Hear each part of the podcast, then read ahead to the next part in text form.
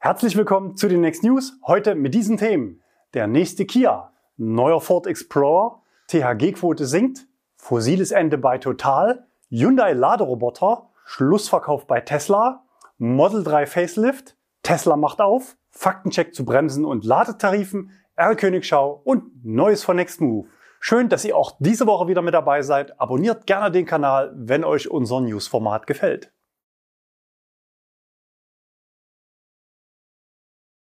Der nächste Kia. Letzte Woche zeigte Kia erste Einblicke in die Serienversion des Kia EV9 und diese Woche gleich das nächste Auto hinterher, natürlich auch voll elektrisch, der Kia EV5. Aktuell zwar nur als Studie, aber das Serienmodell soll noch in diesem Jahr auf den chinesischen Markt kommen. Im Mittelpunkt der Meldung steht natürlich die Kia Designsprache und die Verwendung nachhaltiger Materialien im Innenraum. Ein bahnbrechender Innenraum mit drehbaren Sitzen überwindet Barrieren zwischen Außen- und Innenräumen und ermöglicht einen ungestörten Blick in die Natur. Ob das Fahrzeug auch nach Europa kommt, ließ Kia offen. Details zu den künftigen Plänen für die anderen globalen Märkte werden zu gegebener Zeit bekannt gegeben. Deutlich konkreter wird's da schon beim nächsten neuen Auto. Neuer Ford Explorer. Am Dienstag ließ Ford die Hüllen fallen und zeigte das erste Auto der neuen E-Auto-Strategie. Thomas Geiger stellt das Auto hier auf dem Kanal vor und liefert erste Einblicke in die Vorserie. Ford muss aufholen in puncto Elektromobilität. Zwar hat man in den USA mit dem Pickup F150 Lightning einen echten Treffer gelandet und konnte schon mehrfach die Preise kräftig erhöhen, aber hierzulande fristet man mit dem Mustang Mach-E eher ein Nischendasein. Mit knapp 6000 Zulassungen kommt das Auto nur auf Platz 26 in den Elektrocharts des Jahres 2022. Bei Ford waren nur 4% aller Pkw rein elektrisch, während der Durchschnitt in Deutschland im Markt bei 18% lag. Um mehr Volumen bei E-Autos verkaufen zu können, hat man sich bereits vor vier Jahren auf eine intensive Kooperation mit VW verständigt. Vor wenigen Tagen verkündete man dann sogar eine Verdopplung des Volumens auf 1,2 Millionen Fahrzeuge. Und da ist er nun das erste E-Auto außerhalb des VW-Konzerns auf der MEB-Plattform. Was zunächst als langweiliger zweiter Aufguss klingt, bietet doch jede Menge spannender Details. Erstens, wir steigen soft ein, der Name. Explorer ist eigentlich bereits mit einem großen Plug-in-SUV besetzt, aber warum nicht, wenn es der Kunde so will? Zweitens, mehr Leistung. Das Topmodell bietet 250 Kilowatt Leistung und das sind 30 kW mehr als bei den bisherigen Topmodellen von Skoda und VW mit dem gleichen Akku. Drittens, kürzere Ladezeiten. Ford teasert 25 Minuten für 10 auf 80 Prozent. Die bisherigen Topwerte beim MEB liegen bei 29 Minuten, allerdings bei 5 Prozent gestartet. Viertens, beim Infotainment hat man sich nicht bei VW bedient, sondern setzt auf das eigene Kommunikations- und Infotainment-System Sync Move. Bei der Größe liegt das Auto etwas unterhalb eines ID4, zumindest beim Kofferraum sind es mit 450 Liter ca. 100 Liter weniger. Produktionsstart ist im dritten Quartal und auch der Verkaufsstart soll noch dieses Jahr erfolgen. Die Fahrzeuge werden in Köln gebaut. Zur Auswahl stehen Heck- oder Allradantrieb sowie zwei Ausstattungsvarianten, vermutlich auch zwei verschiedene Batteriekapazitäten.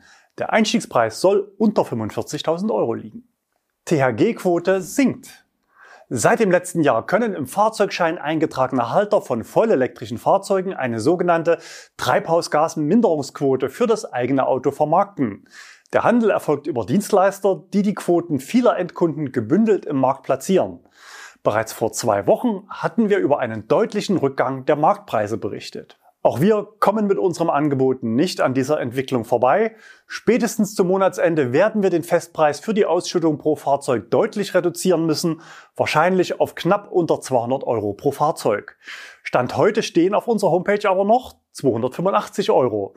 Und für euch zählt natürlich der Preis, der beim Hochladen des Fahrzeugscheins angezeigt wird. Meine persönliche Einschätzung ist, dass die Quoten in diesem Jahr nicht mehr steigen werden. Nutzt also gerne noch die Gelegenheit, euch die höhere Vergütung zu sichern. Das Auto muss auch nicht das ganze Jahr auf euch zugelassen sein. Das heißt, auch aktuell zugelassene Neuwagen bekommen den vollen Betrag aufs gesamte Kalenderjahr. Wichtig ist, dass zuvor nicht anderweitig bereits fürs laufende Jahr eine Quote beantragt wurde. Für Privatkunden ist der Erlös übrigens steuerfrei und euer Antrag über Nextmove unterstützt natürlich auch unsere Arbeit hier auf dem Kanal. Fossiles Ende bei Total. Der französische Konzern Total Energies sieht in Tankstellen offenbar kein geeignetes Geschäft mehr. Das Unternehmen zieht sich aus dem Tankstellengeschäft in Deutschland und den Niederlanden zurück, Nicht irgendwann, sondern ab jetzt. Insgesamt betrifft das knapp 1600 Standorte, davon 1200 in Deutschland. Verkauft werden die Filialen an die kanadische Firma Couchetard. Das Unternehmen betreibt weltweit ca. 15.000 Einzelhandelsgeschäfte unter verschiedenen Marken, teilweise im Franchise. Und jetzt kommt eine weitere Marke dazu, denn der Name Total Energies soll den Standorten zumindest für eine Übergangszeit von mindestens fünf Jahren erhalten bleiben. Solange will Total Energies nämlich auch die Kraftstoffversorgung der Standorte übernehmen. In Belgien und Luxemburg geht Total Energies mit 40 Prozent in ein Joint Venture mit dem gleichen Partner. In diesen Ländern hat man mit ca. 600 Tankstellen eine marktbeherrschende Stellung. Insgesamt wird der Unternehmenswert der Übernahme mit ca. 3,1 Milliarden Euro beziffert. Die Netze in Italien, der Schweiz und Großbritannien hatte man bereits in den letzten Jahren verkauft. Der Zusammenschluss bzw. Verkauf mit einem Einzelhandelsunternehmen ist natürlich nicht zufällig gewählt. Im Zuge sinkender Umsätze bei fossilen Kraftstoffen sollen Geschäftsmodelle abseits von Benzin und Diesel die Wirtschaftlichkeit der Standorte sichern. Grundsätzlich würde diese strategische Neuausrichtung auch sehr gut zur Elektromobilität passen. Bei einer Umstellung der Tankstellen zu Schnellladehubs ist natürlich die Verweildauer der Kunden und damit auch das Umsatzpotenzial deutlich größer. Total Energies behält übrigens die aktuell schon bestehenden Ladestationen außerhalb der Tankstellen, den Wasserstoffvertrieb für Lkw sowie den Großhandel mit Kraftstoffen. Noch ist der Deal nicht durch, Arbeitnehmervertreter und Kartellbehörden müssen noch zustimmen. Laden von Geisterhand. Fast jeder E-Autofahrer hat sich bestimmt schon mal über eine blockierte Ladestation geärgert. Weil sie zum Beispiel von einem Verbrenner zugeparkt war, weil gerade jemand anderes lädt oder, das ist besonders ärgerlich, wenn der Ladevorgang zwar beendet ist, aber der Fahrer sein Auto noch nicht wieder entfernt hat. Hyundai will hier Abhilfe schaffen und hat einen automatischen Laderoboter für Elektrofahrzeuge vorgestellt. Es handelt sich um einen einarmigen Roboter, der einen auf einer 3D-Kamera basierenden KI-Algorithmus verwendet, um Elektrofahrzeuge automatisch anzuschließen und aufzuladen. Die Präsentation von Hyundai beginnt damit, dass ein Ioniq 6 mit Hilfe des Remote Smart Parking Assistenten selbstständig einparkt und sich die Ladeabdeckung von selbst öffnet. Dann macht sich der Roboter an die Arbeit und erkennt mit Hilfe der Kamera, wo das Ladekabel einzustecken ist. Der Ladevorgang startet dann per Plug-and-Charge über die WIN des Fahrzeuges automatisch, sodass keine weitere Authentifizierung notwendig ist. Sobald der Ladevorgang abgeschlossen ist, entfernt der Roboter das Ladegerät, schließt den Chargeport und ist erneut einsatzbereit. Das wirklich Beeindruckende ist die Fähigkeit, sich von einem Fahrzeug zum anderen zu bewegen und jedes Fahrzeug nach Bedarf aufzuladen. Sensoren und KI-Technologie des Roboters ermöglichen es ihm, um Hindernisse herumzunavigieren und Kollisionen zu vermeiden, während er von einem zum anderen Fahrzeug fährt. Selbst an belebten Ladestationen soll er sicher und effizient arbeiten. Wenn man also an eine Ladestation kommt, die bereits belegt ist, könnte man sein Auto einfach abstellen und der Roboter erledigt den Rest. Die Auslastung von Ladestationen könnte so erheblich gesteigert werden. So könnten über Nacht in Parkhäusern oder auf Firmenparkplätzen zahlreiche Fahrzeuge nacheinander aufgeladen werden. Hyundai ist aber nicht das einzige Unternehmen, das solche Roboter entwickelt, um Elektroautos automatisch aufzuladen. Bereits vor einigen Jahren hatte Tesla die Idee eines sogenannten Schlangenladegerätes ins Spiel gebracht, das automatisch Ladevorgänge an Superchargern zeigt. Dies geschah im Zusammenhang mit vollautonomen Fahrten von der Ostküste zur Westküste, bei denen auch die Ladevorgänge ohne menschliche Interaktion geschehen sollten. Davon hat man aber schon länger nichts mehr gehört. Auch Ford hat jüngst ein Roboterladegerät gezeigt, das behinderten, älteren Menschen und anderen, die Hilfe beim Aufladen benötigen, helfen soll. Und bereits 2019 hieß es bei VW, Weltpremiere, Revolution in der Tiefgarage, Volkswagen lässt die Laderoboter los. Ein fahrender 25 Kilowattstunden Speicher sollte autonom, kompakt, flexibel und bedarfsgesteuert Fahrzeuge aufladen können. Zur tatsächlichen Umsetzung hieß es damals bei VW, für einen möglichen Marktstart des Laderoboters gibt es noch keinen Termin. Tja, was haltet ihr von solchen Entwicklungen? Spielwiese für Entwickler und das Marketing oder reale Optionen für die kommenden Jahre? Schreibt's doch mal in die Kommentare. Schlussverkauf bei Tesla. In früheren Jahren gab es ja den Mythos, Tesla würde ohne Rabatte verkaufen und jeder Kunde würde den gleichen Preis bekommen, nämlich den Listenpreis. Tesla war damit auch Trendsetter in der Automobilindustrie auf dem Weg zum Agenturmodell, zum Beispiel für die ID-Modelle bei VW. Der Händler ist hier nicht mehr Verkäufer, sondern nur noch Vermittler auf Provisionsbasis. Dem Tesla-Vertriebsmythos nach seien Rabatte ein kalkulierter Vertriebsbestandteil bei etablierten Autoherstellern, nicht jedoch bei Tesla. Noch 2021 untermauerte Elon Musk diese Position in einem Tweet mit Bezug auf die Order von Hertz für 100.000 Teslas. Branchenkenner wissen aber, dass es auch bei Tesla seit vielen Jahren Rabatte gibt, nur dass man sie nicht nach außen offen kommuniziert hat. Zum Quartalsende gab es regelmäßig satte Rabatte auf sofort verfügbare Model S und X, die damals aber nicht transparent für jedermann auf der Homepage angeboten wurden, sondern auf Zuruf durch den Sales Advisor. Auch in der jüngeren Vergangenheit setzte Tesla verkaufsfördernde Instrumente ein, zum Beispiel in Form von Kundenempfehlungsprogrammen, Freikilometern für Supercharging, reduzierte Zinssätze bei Leasing oder Finanzierung, kostenfreie Mehrausstattung wie größere Felgen, oft in Verbindung mit einer Auslieferung pünktlich zum Quartalsende. Vollauslastung in der Produktion und leere Lager zum Quartalsende sind die obersten internen Tesla-Gesetze. Und seit Tesla mit dem Model 3 zum Volumenhersteller aufgestiegen ist, spielt man immer stärker mit offenen Karten beim Thema Preise und Rabatte.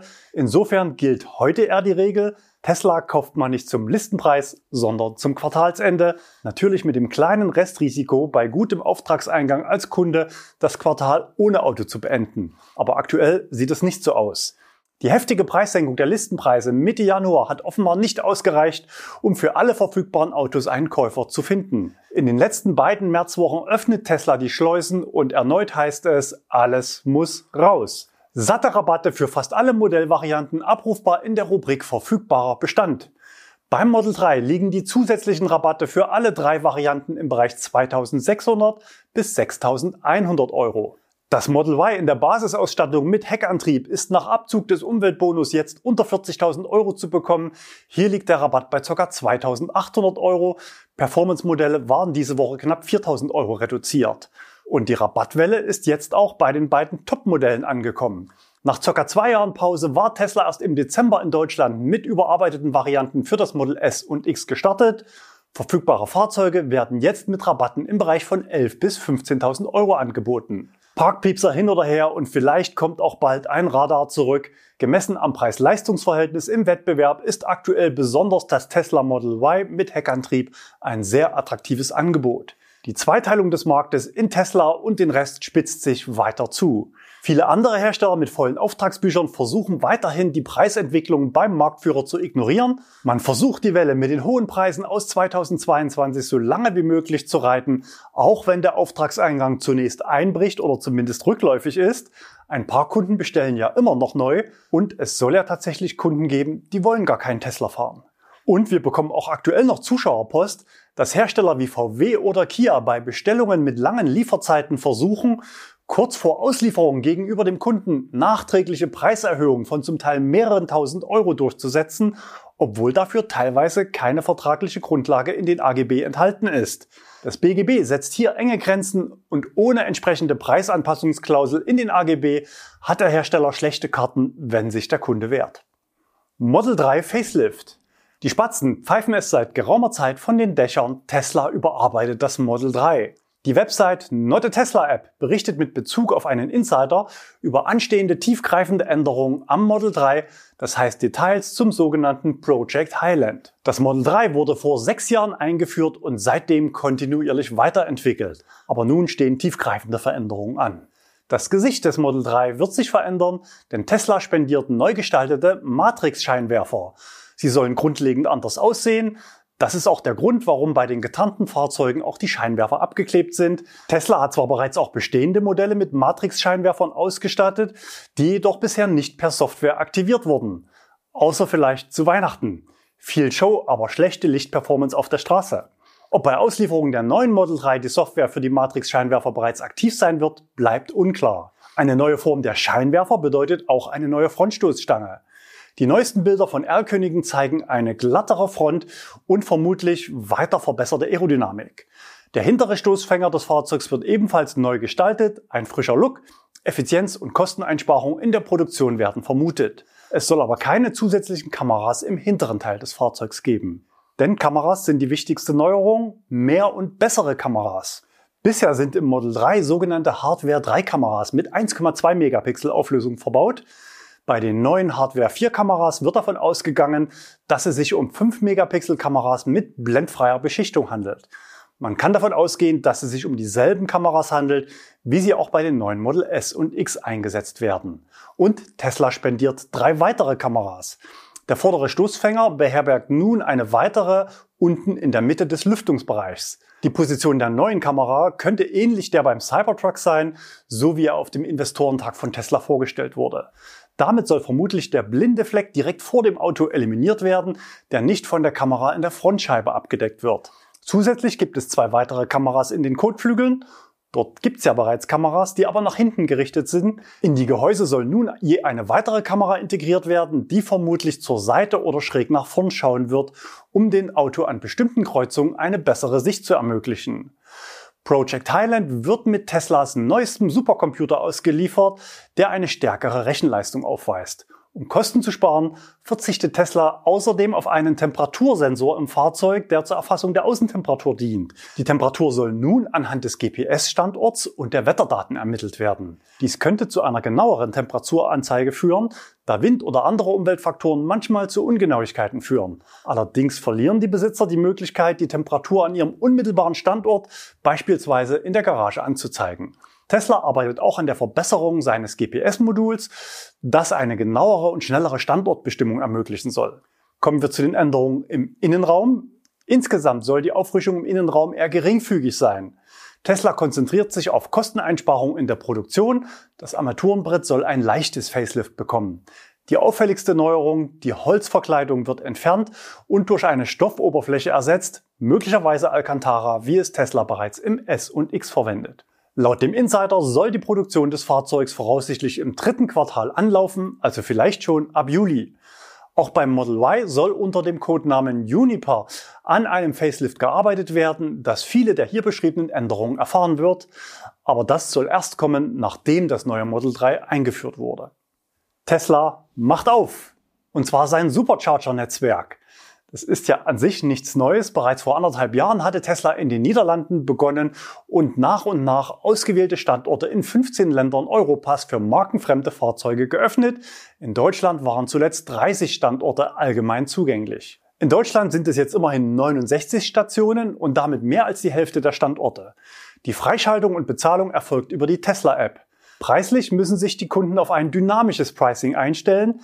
Die Preise variieren zwischen den Ländern innerhalb der Länder oft auch zwischen den Stationen und dann natürlich im Tagesverlauf. Aktuell ist es zwischen 16 und 20 Uhr ca. 18 teurer pro Kilowattstunde als die restlichen 20 Stunden des Tages. Und natürlich können die Preise jederzeit kurzfristig geändert werden. Gegen eine monatliche Grundgebühr von 12,99 Euro können Fremdmarken zu den gleichen Kilowattstunden laden wie Tesla-Fahrer. Ohne dieses Abo liegen die Kilowattstundenpreise um ca. 15 Cent höher. In unserer Preisübersicht mit dem Wettbewerb zeigt sich, dass man als Tesla-Fahrer in der Nebenzeit die Marke von 100 Euro für 1000 nachgeladene Kilometer pro Monat unterbieten kann. Mit dem Aboaufschlag für Fremdmarken sind die aktuellen Preise aber leicht oberhalb dessen, was bei anderen Anbietern für schnelles Laden preislich aufgerufen wird. Ein Hemmnis bei der Öffnung des Netzwerkes waren und sind die kurzen Ladekabel an den Superchargern, die in dieser Form auf Tesla-Fahrzeuge optimiert sind, das heißt Ladeanschluss links hinten. Alle anderen Kunden müssen sehen, wie es passt, werden aber gebeten, sich auf einen Stellplatz zu beschränken. Je nach baulicher Anordnung der Säulen klappt das aber nicht immer. Auch hier startete im März der Rollout einer flexibleren Lösung. Am Standort Harderwijk in den Niederlanden öffnete der erste V4 Supercharger.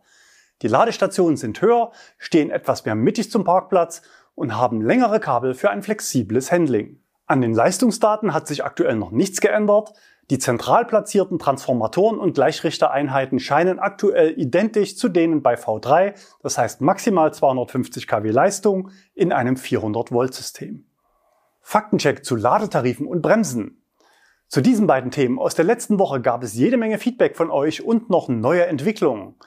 Zunächst zu den Ladetarifen des Anbieters NLX. Der von uns beschriebene Trick zur direkt aufeinanderfolgenden Aktivierung von zwei Pakettarifen funktioniert mit den neuen Tarifen nicht mehr, weil es dazu neue Spielregeln gibt, konkret nur ein buchbares Paket in 30 Tagen. Die Extremlader nutzen dafür jetzt ein weiteres Endgerät mit einem zweiten Account, was natürlich bei der Größe der Pakete einiges an Fahrleistung erfordert.